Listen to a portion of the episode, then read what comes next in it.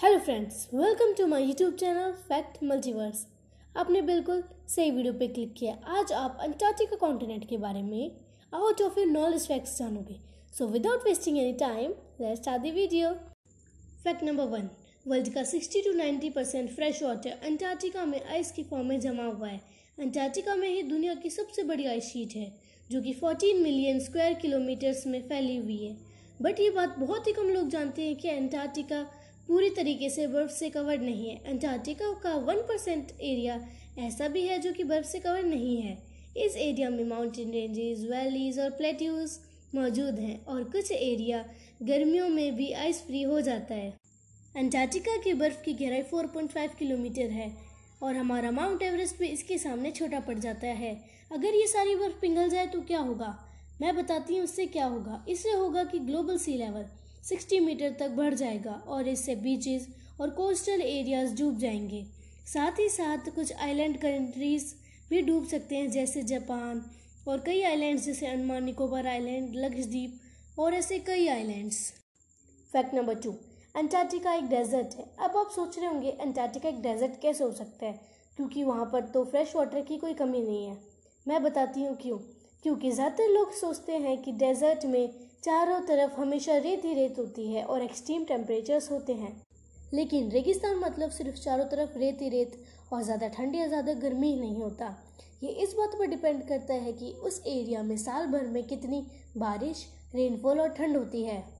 अगर हम बात करें अंटार्कटिका की तो अंटार्कटिका में एनुअल रेनफॉल पिछले तीस सालों में सिर्फ़ 10 मिलीमीटर मेजर किया गया है। अंटार्कटिका एक पोलर डेजर्ट है क्योंकि ये पोल्स के पास में है। अंटार्कटिका को पूरे 15 मिलियन ईयर्स लगे थे बर्फ़ की इतनी मोटी परत बनाने में, क्योंकि वहाँ पर इतनी कम बारिश होती है।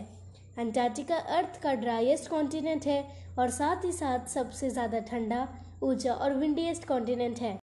फैक्ट नंबर थ्री एक समय पर अंटार्कटिका ऑस्ट्रेलिया जैसे वार्म कॉन्टिनेंट था। वैसे मैं बता दूँ कि अंटार्कटिका में coldest land temperature minus eighty nine point two degree Celsius record किया गया था। ये सोचना मुश्किल है कि अंटार्कटिका कैसा रहा होगा जब वो हरा भरा था और वहाँ के टेम्परेचर्स ज़्यादा एक्सट्रीम नहीं थे। अंटार्कटिका हमेशा से एक बर्फीला कॉन्टिनेंट नहीं था। रिसर्चर्स ने यह अनुमान लगाया है कि 14 टू 15 मिलियन ईयर्स पहले अंटार्कटिका में 17 डिग्री सेल्सियस टेम्परेचर तक पहुँच जाता था। साइंटिस्ट ने अंटार्कटिका में पेड़ पौधों और डायनासोर्स के भी फॉसल पाए हैं। फैक्ट नंबर फोर अंटार्कटिका एक पेनिनसुला है। पेनिनसुला मतलब एक लैंड जो तीनों साइड से पानी से घिरा हो। अंटार्कटिका दुनिया के सबसे जल्दी वार्म होने वाले कॉन्टिनेंट्स में से है। अंटार्कटिका एवरेज टेम्परेचर बाकी कॉन्टिनेंट से जल्दी बढ़ रहा है।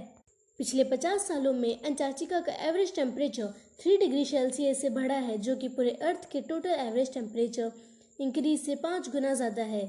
इसकी वजह से अंटार्कटिका में कई चेंजेस हुए हैं। जिससे कई जगहों पर आइस फॉर्मेशन नहीं हो रही है और लगातार बर्फ़ पिघल रही है। फैक्ट नंबर फाइव अंटार्कटिका का कोई टाइम जोन नहीं है। पूरी दुनिया के देशों का टाइम जोन उनके लॉन्गिट्यूड से डिसाइड होता है और ये सारी लॉन्गिट्यूड साउथ पोल और नॉर्थ पोल पर मिलते हैं। इसलिए अंटार्कटिका में बहुत सारे टाइम जोन्स पॉसिबल हैं। अंटार्कटिका में छः महीने लगातार गर्मियों का मौसम होता है और लगातार छः महीने सर्दियों का मौसम। इसका मतलब कि छः महीने तक लगातार सूरज की रोशनी रहती है और छः महीने तक अंधेरा रहता है। एक तरीके से वहाँ पर डे और नाइट सीज़न जैसे होते हैं। अंटार्कटिका में जो साइंटिस्ट रहते हैं, वो अपने अपने कंट्रीज़ के टाइम जोन को कंसीडर करते हैं। आई होप आपको ये वीडियो इन्फॉर्मेटिव और इंटरेस्टिंग लगी होगी। इस वीडियो का पार्ट टू भी बनेगा। उस वीडियो में अंटार्टिका के बारे में और फैक्ट्स होंगे। वीडियो अच्छी लगी तो लाइक कमेंट और शेयर करना।